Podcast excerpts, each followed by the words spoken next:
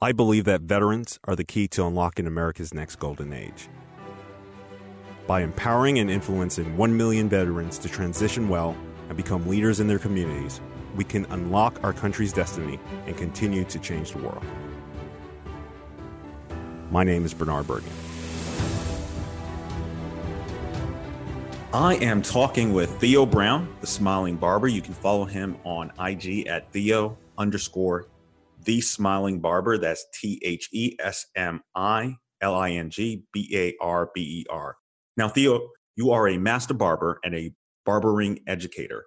Why do you think so many veterans miss the opportunity to be a leader behind the barber chair? You know, I think when it comes to a specific job, it doesn't even really have to be with barbering. I think a lot of times veterans kind of take a backseat because they feel like they've done enough for the country, mm. or you know, mm. or that they've they've done enough for the community. So they don't really know their role as a civilian yet. Uh, mm-hmm. A lot of people have been civilians all their life. They didn't really have to transition from one life to another. They just been doing that one thing for a long period of time. So when you come out as, say, depending on what, what rank you come out of, or it really doesn't matter what rank. It's just you go from one extreme to the other. So mm-hmm. you don't really know how to handle the other part of your life. Where you know in the military you might have been a leader um, mm-hmm. to you know a squad or a team and you already knew that team but once you come out and you talk to civilians there's no immediate connection. At least if you're in the military you see somebody you know in a uniform you're like okay there's at least one similarity.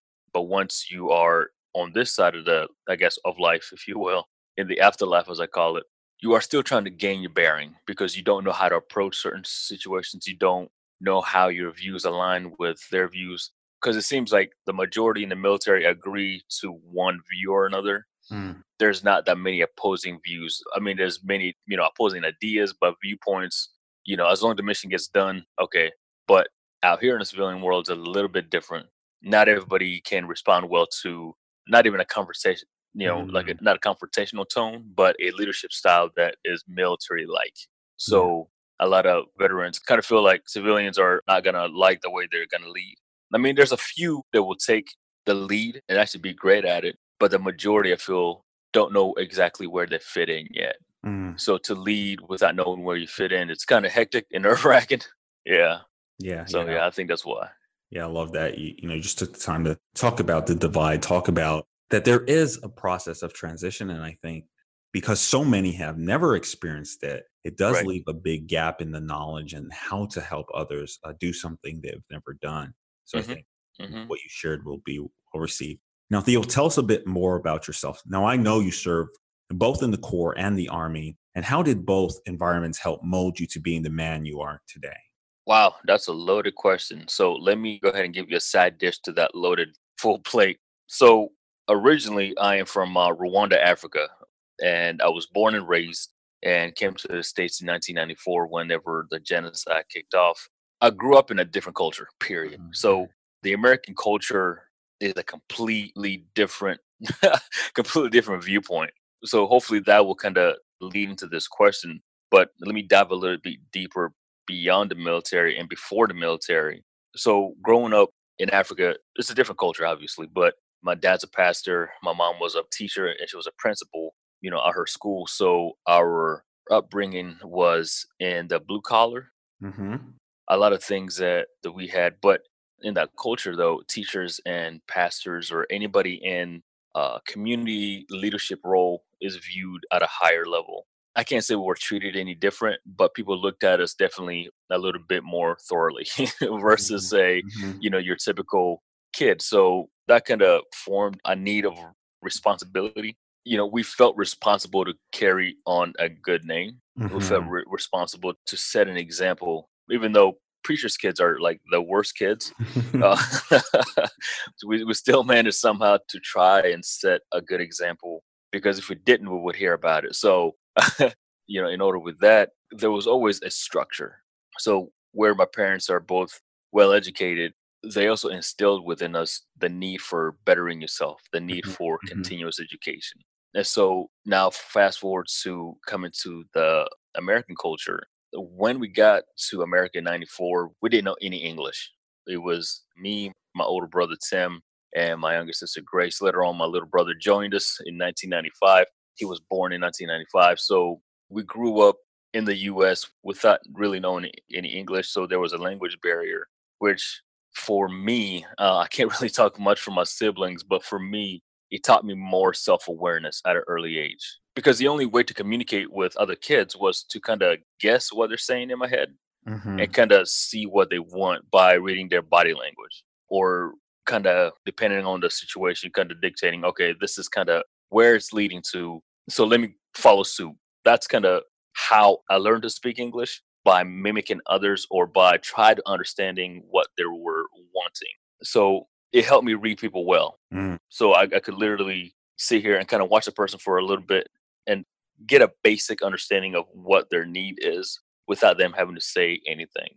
So that alone was something that I didn't know I had until until later on in life, uh, because you know as a kid you don't really pay attention to all that. You you don't even pay attention to what you're doing, you know, until later on in life, and you're just like, oh, so that's why I tend to do this. Oh, or that's why I tend to kind of react this way. Right. Um, with that, growing up in that environment, and we grew up in in a rural town in Kentucky in Breathitt County. it's a little city named Van Cleve. It's literally got a like a post office and one light, and they're both in the same like location. So wow. if you blink, you miss it. And we were the only African American family, probably within a two-hour, three-hour radius, um, mm. because it was deep, deep down in the mountains of Kentucky. So that alone, it wasn't any different. I, I didn't think it was any different then, but looking back now, it was totally different but it also gave me a different perspective on the American life. It mm-hmm. gave me a different culture of the American culture, if you will, because the people who were around were loving people, even though they were a different race. They embraced us as family, mm-hmm. and it was different from say whenever I got older and we moved to Dayton, Ohio. that was a different culture shock in itself. So before the military, I was already exposed to a lot of um, different changes in life. Mm-hmm. Um, so when I joined the military, I already kind of had a sense of self. There was not a whole, I can't say there was a whole lot that the military taught me on self, but it did teach me on a different level. So for me, whenever I joined the Marine Corps, the first time I was exposed to the Marine Corps experience, I would say that it was when we, we were traveling and my dad was supposed to be preaching somewhere in Ohio. Our vehicle broke down and we were sitting on the side of the road for about maybe about an hour. And then this van pulls up and is this two Marines. There are two recruiters. They asked to help us. We got in a van with them, and then they dropped us off at the next truck stop mm. where we got our van fixed. And so during that time in the van, you know, they had a lot of Marine Corps paraphernalia. So stickers, uh, magazines, you name it, they're recruiters. So they had all their stuff with them. Yeah. And yeah. so I'm flipping through, I'm looking at these stickers. I'm like, wow, this color scheme is really nice. You know, as a kid, I'm, I'm not really paying attention to who they are or, you know, what it is. And so I picked up a brochure. I seen a guy in dress blues. I'm like, wow, that guy looks really respectable. mm. I said, wow, I don't mm. even know what it is about it, but that's what I want to do when I grow up, you know. And then I flip page, I seen, you know, I seen uh, people climbing obstacle courses. I seen jets flying. Mm-hmm. I seen helicopters flying. I've seen people jumping out of helicopters. I've seen people with green faces. I'm like, wow, this is the type of stuff that you see in movies. Like, this is awesome. And so I completely forgot about that. And I think I pocketed one of their brochures, to be honest with you. And so later on in life, this was about maybe, I was, gosh, maybe I was 10 or 11. Three years later, completely forgot about that experience. But three years later, a young man from that community joined the Marine Corps, and I got I got a chance to go to Parris Island for his graduation. Mm. Um, and that experience right there made it complete full circle. And you know, watching Marines march, watching the precision, watching the drill instructors yell, watching you know, just watching people's world change. Because I seen him leaving. You know, he was a heavy set kid, mm-hmm. left, came back completely different person, mm. completely different. You know, after just three months, and I'm like, wow, that right there, that's what I want to do. That is what I want to be. So from that point on, I made it a point that I want to be in the Marine Corps. I want to be in the Marine Corps. So when I joined the Marine Corps and got that Marine Corps experience of the yellow footprints at zero dark 30 in the morning and getting yelled at, I was like, wow, I'm, I feel like I've been waiting for this all my life. And then experiencing my own graduation, I went in, I was, how much weigh. I think I was about 240 pounds. Mm. Uh, so I was considered a fat body, which is great because I got extra PT in. And whenever I graduated, my parents came down and I passed my mom like two or three times because she didn't recognize me. So, so when I was like, "Mom, mom, mom, it's it's me, Theo." Like, mom. So whenever I smiled, because I got a pretty noticeable gap, and that's when she realized. That, that's when she realized that hey, I'm her son. In uh, all my profile pictures in my Instagram, there's a picture of me and my mom, and we pretty much resemble each other. So so when she see me, she's like, "Oh my!" She started crying. She's like, "What did it do to you? You look so skinny. You need something to eat." She like for the whole entire day during family day, she kept asking me if I needed something to eat, like if I was hungry, if I was sick. Yeah, yeah. It, it, yeah. She couldn't stop looking at me. So you know, I got that experience. But even in the Marine Corps community, or in, you know, in my Marine Corps career of four years, there was a lot of things that that happened that changed my viewpoint of the world, uh, that changed my viewpoint on leadership, that changed my viewpoint on manhood. I'll say that Marines are a crazy breed, and I use crazy loosely. Um, maybe anybody who's listening this and was in the Marine Corps, they can probably chuckle and agree that it's a different environment, it's a different society, it's a different way of life, mm-hmm. and you especially being in the marine corps infantry that's also a, that's like a subdivision of the marine corps that's completely crazy and different on its own. And you get to meet a lot of people from different walks of life. You get to meet a lot of styles of leadership. Yeah. Some great, some terrible, some mediocre, some just like, what are you doing here? so, so that experience alone kind of showed me the the goods and bads of leadership. That was my first experience of military leadership. Mm-hmm. Um, so that kind of gave me a baseline of what leadership should be. So whenever I got out uh, in 2010 and then I immediately joined the army, that was also a different culture shock from leaving the Marine Corps to the army because the culture is so different. It's not bad, it's different. You know, a lot of people were like, "Why would you downgrade from being a Marine to you know a soldier?" I was like, "I was like, that's not a downgrade. That's it, it's just a shift of mindset." Uh, yeah. I literally had to shift my mindset because whenever I got out, I was a lance corporal, so equivalent to I would say I was a terminal lance. a terminal lance is somebody who's been a lens lance corporal pretty much the majority of their career, and they didn't intend on getting promoted anytime soon because they don't want to join the responsibility ranks of corporal, sergeant, staff sergeant, gunnery sergeant. So they stay terminal lance to get comfortable. It's an E3. It's the equivalent to the specialist underground, if you will, in the army. Hmm. Um, so, so you kind of depending on who you hang out with and depending on who your circle is, you kind of tend to be a terminal specialist or a terminal lance for quite a long time until you kind of change that mindset. Mm-hmm. So joining the army shifted my mindset because whenever you know I joined the Marine Corps, that was a more of a personal decision. Like I want to fight for the country because I was in 2006, so it was in the heat of everything that was going on in Iraq, and I wanted to go over and fight. And I was like, man, you know, I want to protect my country. Plus, I look great in dress blues. I'm a Marine.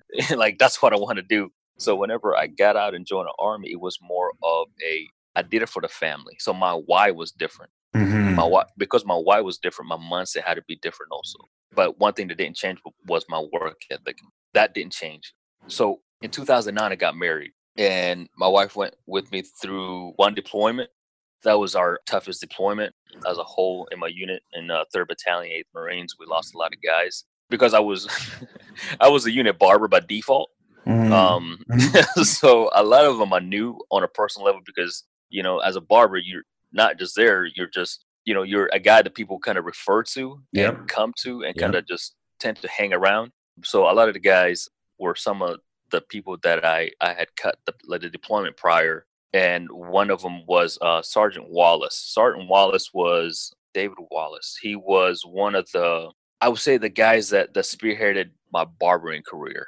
Um, wow because any time there was a training event, he was an engineer, and anytime there was a you know a training event that everybody went to, or anytime there was a time that he could show me how to cut hair, you know, he provided that platform for me. Uh, mm-hmm. When when you know I went to deploy the first time was uh, it was on a 22nd MEU, and I was you know once again the unit barber, so he made sure I was set. He made sure I had everything that I needed. You know, he made sure to show me how to cut certain types of hair. He literally mentored me through that little time and that little culture. And so I definitely owe him a lot.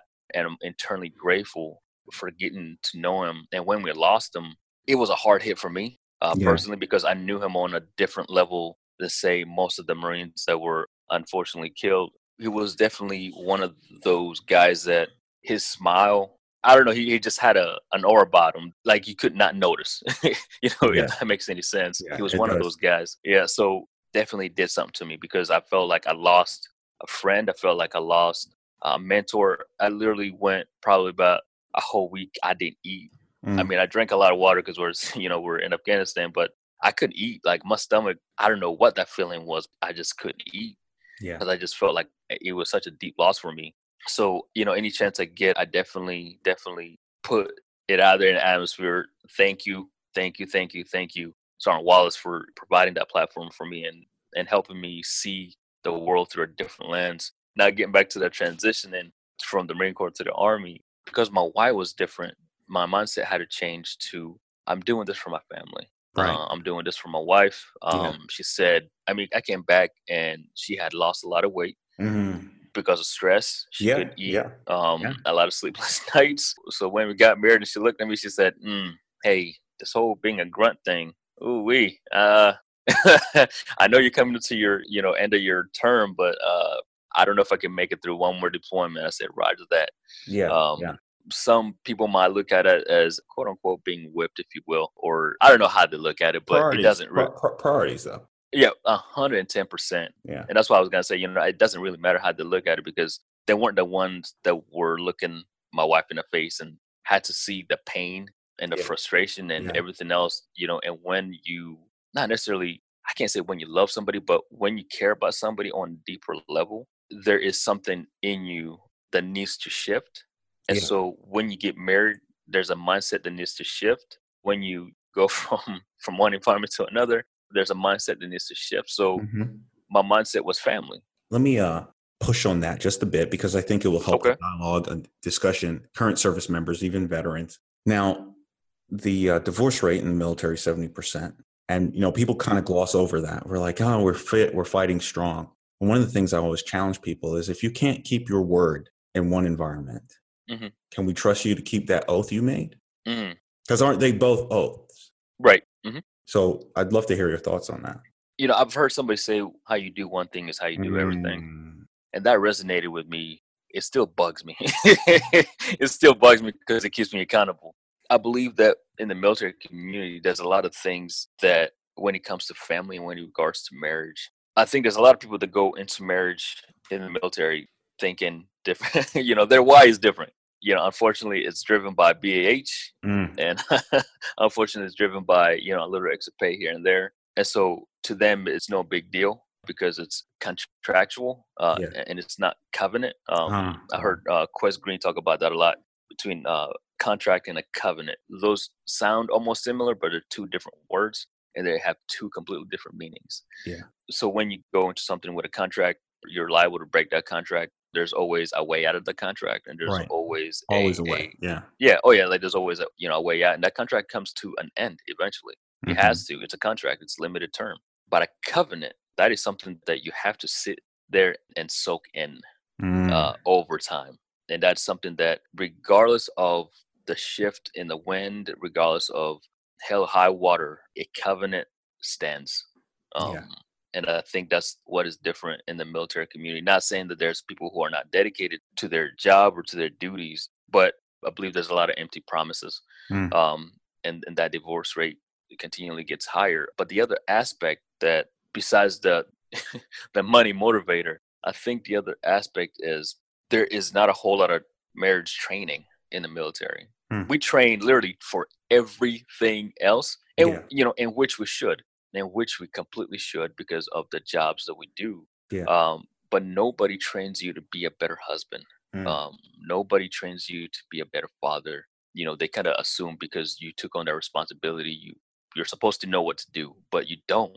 A 19 year old, an 18 year old, a, a 20 year old, heck, a 25 year old, a 35 year old that you know in the military, they might be mature for the military age, but if that's all they've done all their life, there's a whole lot they're just not accounted for. Because now you mm-hmm. have somebody who, say for me, for an example, my wife had no exposure to the military lifestyle whatsoever. Uh, she's from Kentucky. in the rural part of Kentucky in Pikeville. So whenever we met and I told her I was in the Marine Corps, she was like, okay, cool. She had no idea what that was. Mm. She really hmm. didn't. I, I, mean, until I showed her a picture of me in dress blue, she's like, oh, so that's what you wear. Yep. you know, her military knowledge was so limited. Uh, now she's a pro, believe me. Now she's a pro. She's writing her uh, PhD uh, dissertation on the military right now. So yeah, so she's definitely got her wits about her and her bearings right right now. You know, as far as the military is concerned, but she didn't know. So coming into that culture, into that environment where you're always gone, you're always training. Um, yeah. She had no idea that that is what it was. She literally thought it was a nine to five job, and mm. you know some some jobs in the military are a nine to five kind of job. But I was a grunt. You know, there's no timeline. the only timeline there is, is is timeline to train, timeline to deploy, and timeline to train. And those timelines have to be met all the time. So like you can't be late. You cannot not show up so for her it, it, it was a culture shock for her yeah. it, just being around that was culture shock so also i believe there's not enough training for spouses especially those who don't have you know have any exposure to the military um, right. even though yes we have the internet we got google we got all that stuff but not until you really live it there isn't anything to prepare you for what you're about to go through as a spouse mm. so that alone now put that on top of stress on top of loneliness and put that yeah. on top of yeah. you name it, just life yeah. in general. And you have a compound for failure. And it's almost by failure by default because there's no training or there's no corrective measures set up in place for the military. Yes, they have counselors, they have you right. know chaplains, they have all that, but there's not an in depth like hey right. you know there's, they have marriage retreats too right right there's not a culture that right there's not a culture that, that supports that type right. of environment I'd like to add, you know, to all those who are helping to shift that culture, we want to thank you for the work that you're doing. Absolutely. However, one of the things I always say to uh, men in the military, if they find themselves to be single, yes, I know that's probably a hard place to be, but if you can pull off your career, you know, while you are still single, go for it. And the mm-hmm. challenge mm-hmm. is, mm-hmm. while here we are talking about our spouses, we all, me, you, others, we have seen those right spouses and children mm-hmm. and mm-hmm. what a hard harder life that is on their children an adult can adjust a lot faster than a child can absolutely and i love that you you know you just took the time to really walk us back through the eyes of a military spouse because as you were talking and sharing i could see my spouse you know and i right. I like you um you know ultimately i'm in a covenant not a contract so no right. matter what we were pushed on and, and stretched on and, and mm-hmm. uh, the speed bumps we hit, the ultimate goal was to go through life together. And I think you're highlighting just some of the things that we definitely want, you know, our listeners to uh, dive deep on and, and heal in and, and challenge because we want you to have a great career. You have an amazing opportunity in front of you. But I think you're at times paying a price that you don't understand is not worth it at times. Absolutely, absolutely. I, I definitely wholeheartedly agree with that. You know, there's I don't want to say an epidemic, but there is a culture in the military. People have their own opinions on it, but the single mindset. Um, mm. There's a culture of just like what you said. You know, if a service member is single and they can remain single for their whole career and do that, hey, great, good, hey, good on you. Like I applaud you. But when you get to a position of leadership, don't push that on your subordinates.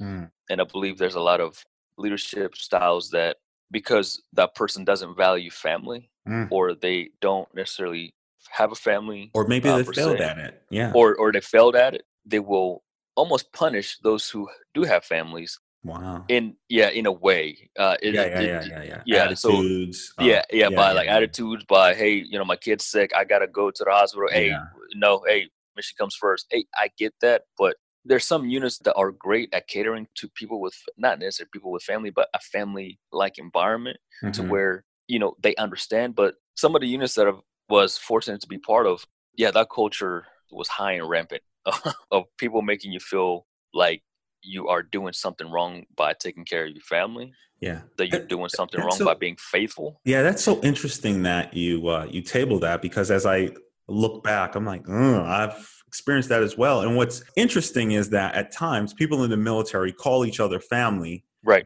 At times they disrespect family. you know, like oh my goodness, like, yes, like, yes. How can you do both?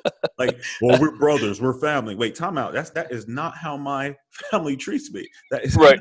I don't have to watch my back when I go around family. Yeah, like I don't, yeah, I don't yeah. have to literally be so guarded around family. Oh, um, oh man, I could go on, on and on about this subject because it's one thing that that kind of helped me get out Mhm. get out of the military or reinforce my decision to go forward with my with my med board or my transition because I got to see I don't want to call it an opportunity, but it presented itself. So I was unfortunately part of it. But I got to see people's lives and family torn apart Oh, wow. because of failure on command.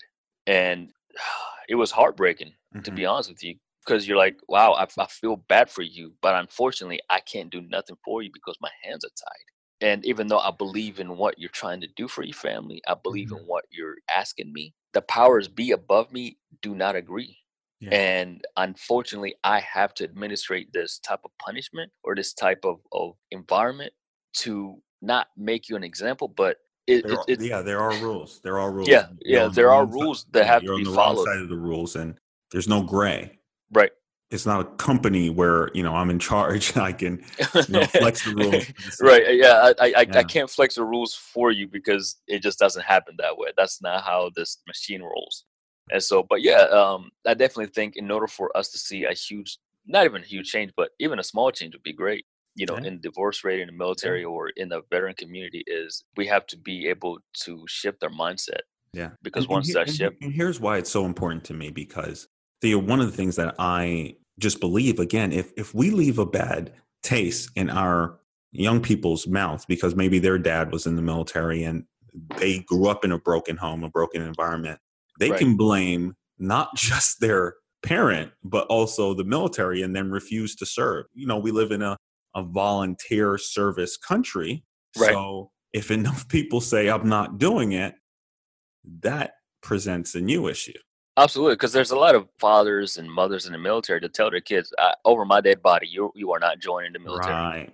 Right. Heard you it. ain't. We've heard it. Yeah. you are not," because just the way that you know they know what the culture is like, and they know kind of like the podcast, the, the gentleman, the Navy SEAL gentleman that you uh, interviewed, you know, yeah, Chris ago. Yep. Yep. Yeah, uh, uh, listening to that podcast literally took me back to a time where I was like, wow, like it blew my mind because when you are in an environment that the forces your hand, Mm. and when you are in an environment that unfortunately you can't control your time, you Yeah. can't control your your kids see that.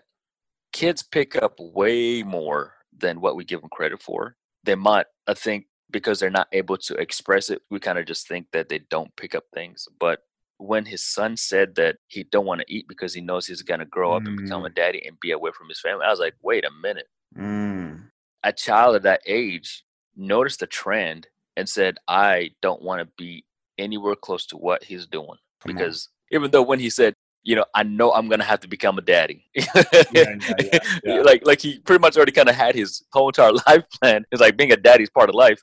And so even though things in life might change later on, but he said, you know, when I become a daddy, I don't want to spend time away from my family. Mm. So which is one great because that child's father had instilled that family is important Yeah. because he you know he did his best to be there for his family but at the same time he also showed the other side of unfortunately in order for us to be where we're at i'm gonna have to spend time away. But that balance right there is is something that we all have an issue with. You know as men we're wired different obviously. So you know in order for us to show family that we love them we do it by working or providing if you will. Yeah. so finding a balance where you have to kind of draw the human nature down a little bit and say wow you know this balance is not working out like Mm. i definitely think that that child has got a, a great life ahead of him because he already understands what Yeah, balance yeah, looks like yeah, and what it shouldn't look like so yeah Wow, wow. I love that. I love that you uh you know you highlighted that because that's what we try to do here in a deep way is you know just have these discussions of our unique life experiences um not really opinion based but just things we've seen. I think if we state the facts as we've seen Right. them, I think Mhm. then our listeners uh hear it, they unpack it, they uh, take away from it what they can take away from it. And I think it's so important that we you know, continue to have these conversations. And I want to, you know, touch on this as a master barber, someone who's teaching others to be a barber. You've trained Marines, you've trained uh, soldiers, and now you're training others to be a professional in a different environment. How are things right. similar and how are things different? The similarities that I can say that I've seen are when somebody comes in into the military or into the industry, they're excited about the industry because it's a new venture. So mm-hmm. automatically it is exciting because they're there. And so they burn a lot of energy up front uh, because they really enjoy what they're doing. And I'm speaking from personal experience. Mm-hmm. And then when you're in it, then you kind of get to see the the goods and the bads of it, and yeah. then you are like, oh, you know what? Maybe mm, this ain't for me. I'm glad I made it this far, but I think I'm gonna have to get off the bus here. Yeah. And so that seems to be on everybody. But the one thing that also that I've noticed is when your why is stronger than your excuses, mm. then you will succeed regardless. And I got that one from Eric Thomas. He said that on a different level, maybe in a different way, but it carries the same sentiment. Because whenever anybody joins the military because of their parents or because it's a family legacy thing, mm-hmm. they will rarely make it past probably the first two years in the military. Mm. Because you're doing it for legacy, somebody else's legacy mind you, not your own legacy. Yeah. You're you're using somebody else's why to accomplish a task, and that mm-hmm. task is not going to come out the way that it's supposed to for you because it's not your why. Right. So you know, a lot of that was some of the soldiers or some of the Marines that came in because their parents said that it was great or their dad was in and they wanted to make the dad proud or their grandfather was in and he fought in World War II and he always talked about how great the Marine Corps was. But the crazy thing is we focus hard on the on the good times and don't recall the bad because it was terrible. So we don't tell anybody else of the bad, unfortunately. So they have a false pretense. Mm. And then when they get in, they're like, oh, wow, this is not exactly what I thought it was. It's not what I signed up for. Yeah thanks for playing, I'm gone. And you also see that in the students that, that are coming in. If their focus is literally to take care of their family, because they understand that this is a means to take care of families, this is a means to make a name for themselves, this is a, a means to carry on a family name or their own traditional name. When their why is deeper than just, well, I had to come to school because I had to, then you will see that they actually learn Mm. versus just mm. being attentive they learn there's you know there's different learning styles but the outcome should still be the same. They should still be able to produce. Regardless of how how you learn or regardless how you intake information you should still be able to show at the end that however you intake it it's translating into something. Yeah. You can't just intake and not expel it out. Yeah. Um consume to and, produce. Yeah yeah Absolutely. One of the one of the things that that I had to go through after graduating high school was just that because I wasn't a citizen yet. Uh, I had to wait on my paperwork, like my green card and all that stuff. So because I graduated 2004, and so I wanted to join the Marine Corps immediately right after, but out of the plans and said, nope, not yet because I'm holding on to your paperwork. Um, so my paperwork was kind of held up somewhere and I didn't get to join. So my mom was very insistent in me going to school. I mean, first and foremost, she she just praised God that I graduated out of high school. Yeah. so, you know, that was an answer to prayer, a lifetime of prayer, because I had to go through like three summer schools in two years. Uh, I had to go daytime, nighttime, midday. Any anytime there was summer school, I had to go because I needed to graduate on time. So that was my high school experience. Um, just in short. But whenever that transition from high school to college or to the military came, my mom was like, "Hey, you have to go to school."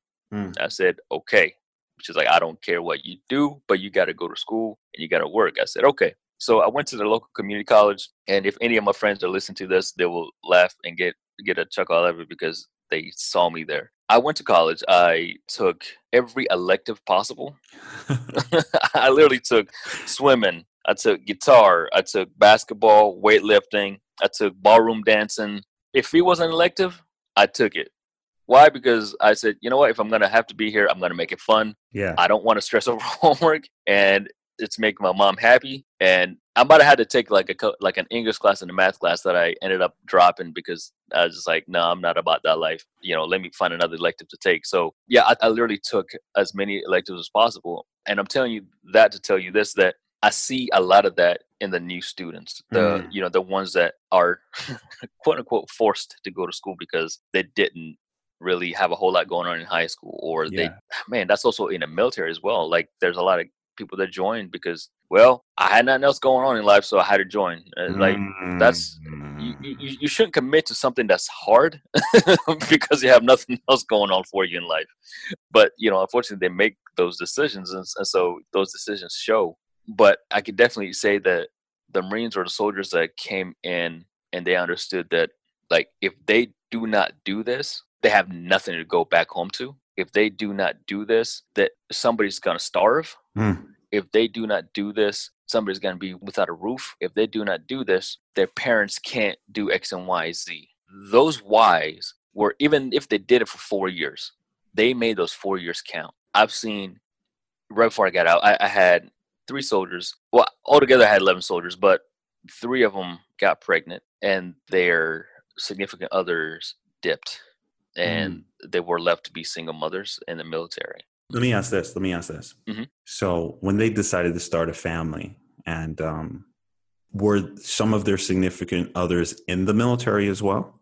Yeah, uh, actually, yeah, all of them were, but I don't believe it was a decision that we're like, hey, let's start a family. I think it was kind of like, oh, wow, this just happened and then whenever they got pregnant, their spouses or their significant other was like, "Hey, you, guess what? I didn't sign up for this part of the marriage, and I didn't sign up for this part of the whole being a daddy thing. You know, I'm good."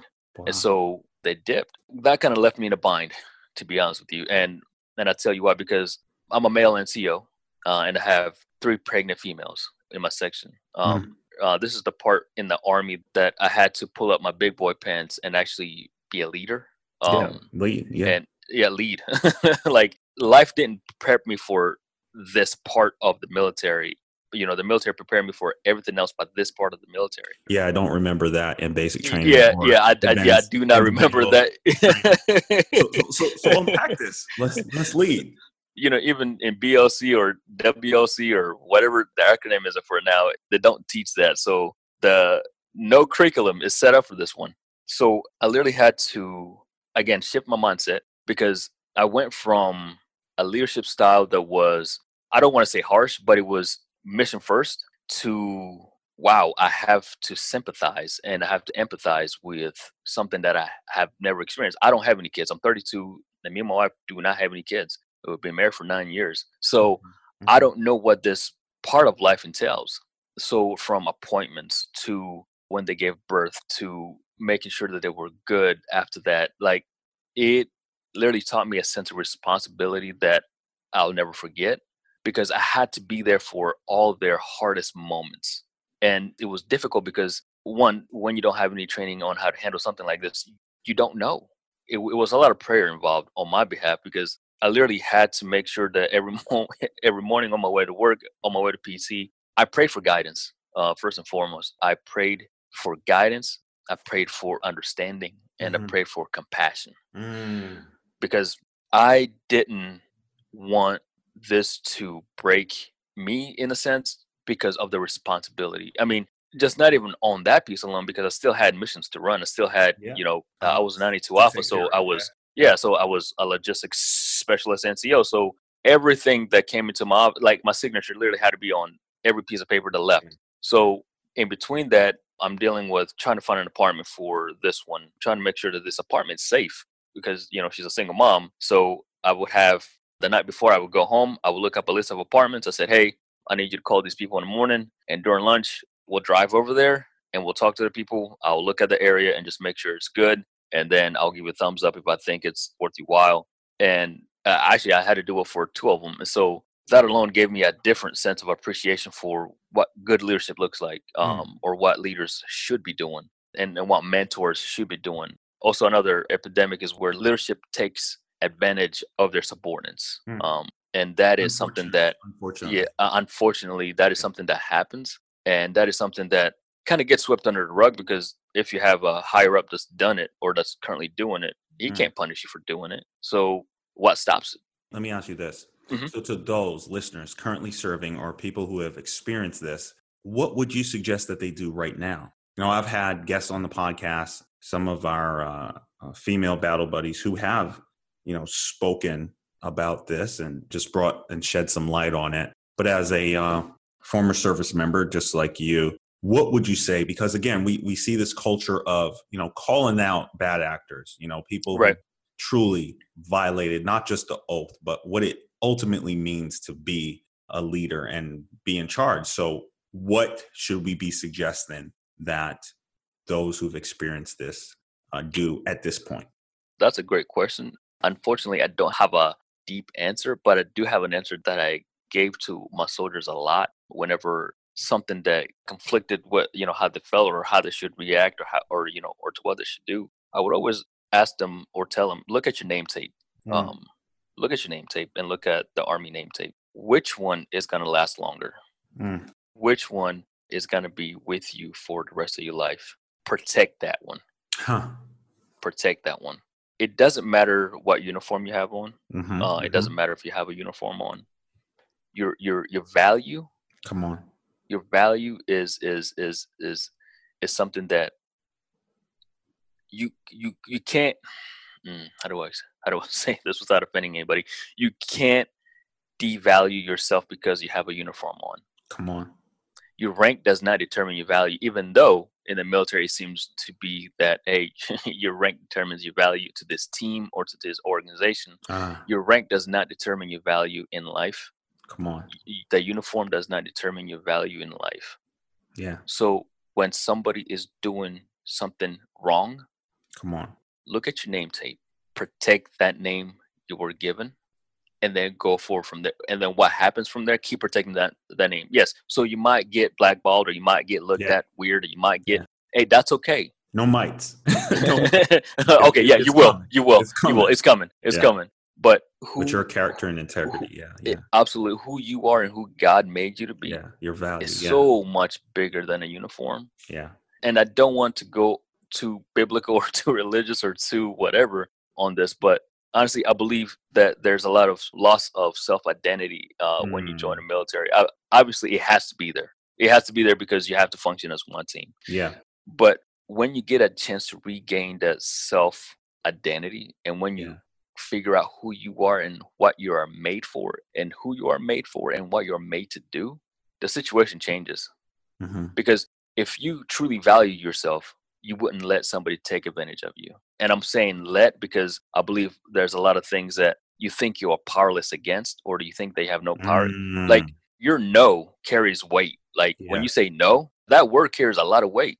So don't get so caught up in oh well they're this rank or they're this position. Uh uh-uh. uh. Your no carries weight too. Yeah. Your no is bigger than any rank, is higher than any ranking, carries more weight than any rank. Right. Right. I love that. Yeah, I love that. I love that. Go, go, go for it.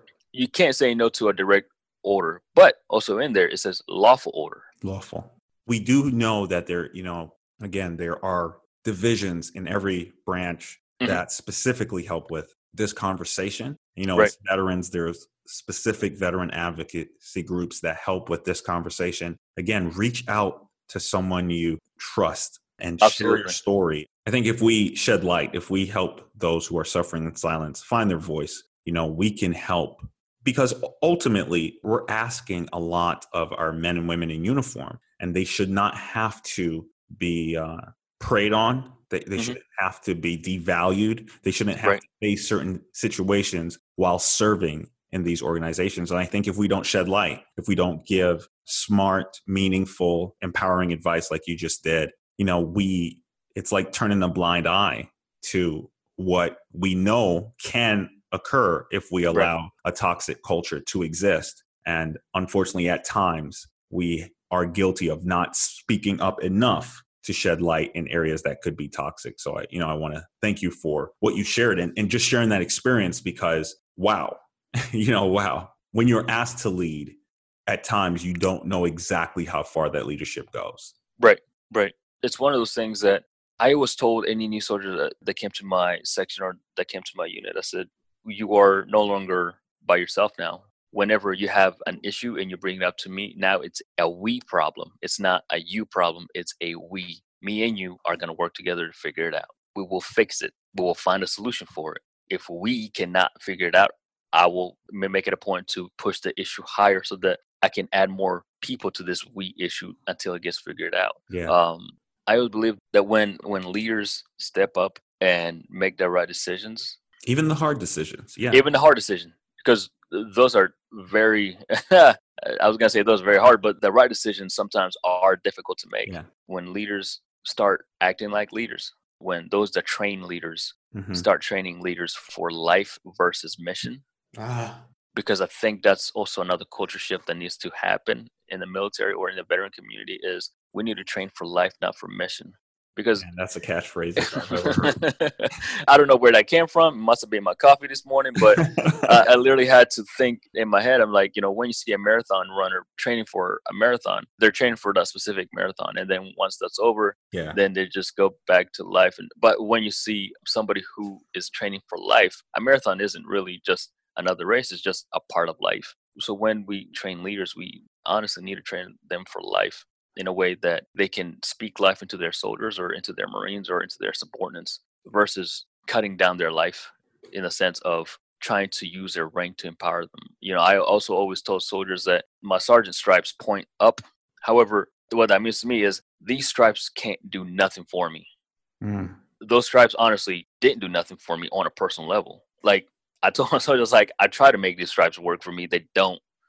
my stripes can't get me anywhere. But using these stripes to help you, oh man, I've gotten places that I didn't believe I could get. Like so, my Mhm. stripes are for them, not for me. yeah, I I earned them, yes, but they're used for my soldiers and not for me. You know, on an individual basis. Because Yeah. if you walk into a uh, say you know an S one shop and you're like, hey, I'm here to get some for me, they're gonna look at you like, mm, yeah, yeah, you're selfish, you're crazy. But if you're like, hey, I have a soldier that needs this, like yeah, I really want you guys to push this issue for the soldier. Their reaction time, yeah. it might still be, you know, it, it's it's gonna be a different conversation. yeah, yeah. I definitely believe that we need to train leaders for life versus mission. Yeah. All right, Theo. I'm gonna have to end on that one. I think that was so phenomenal. I, I think we had a, a very phenomenal conversation, and some of the highlights for me was just you know your story of uh, moving to the United States, um, being introduced to the Marines at such a young age, and they left such a firm impression. You know, Mhm. and then Mhm. the story you shared about your mom not recognizing you and then making sure that you ate like every good mother should.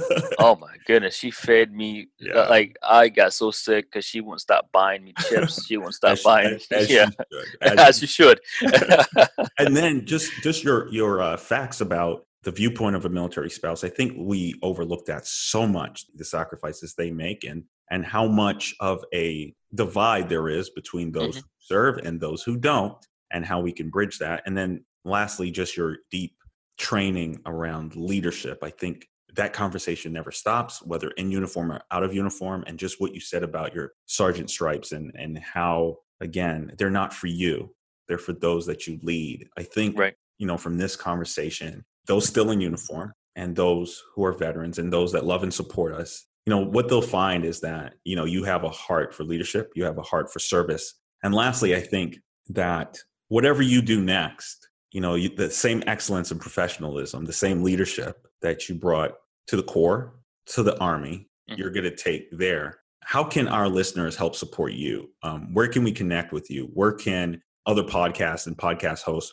invite you to come on to speak on their show Oh man, um, they can uh, reach me at Theo the Smiling Barber on uh, Instagram or uh, Theo Brown dash T on my Facebook or um, Theo Brown dot T at gmail.com. Uh, that's my uh, email. Yeah, I'll be glad to definitely be part of anything that's helping the community in a positive way.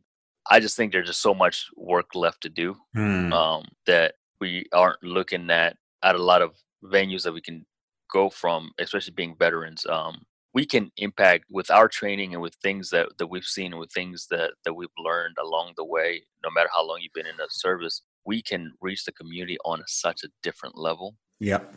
And I'll share this last piece with you. I believe that spouses are the silent warriors that have Mhm. to suffer in silence. Mm.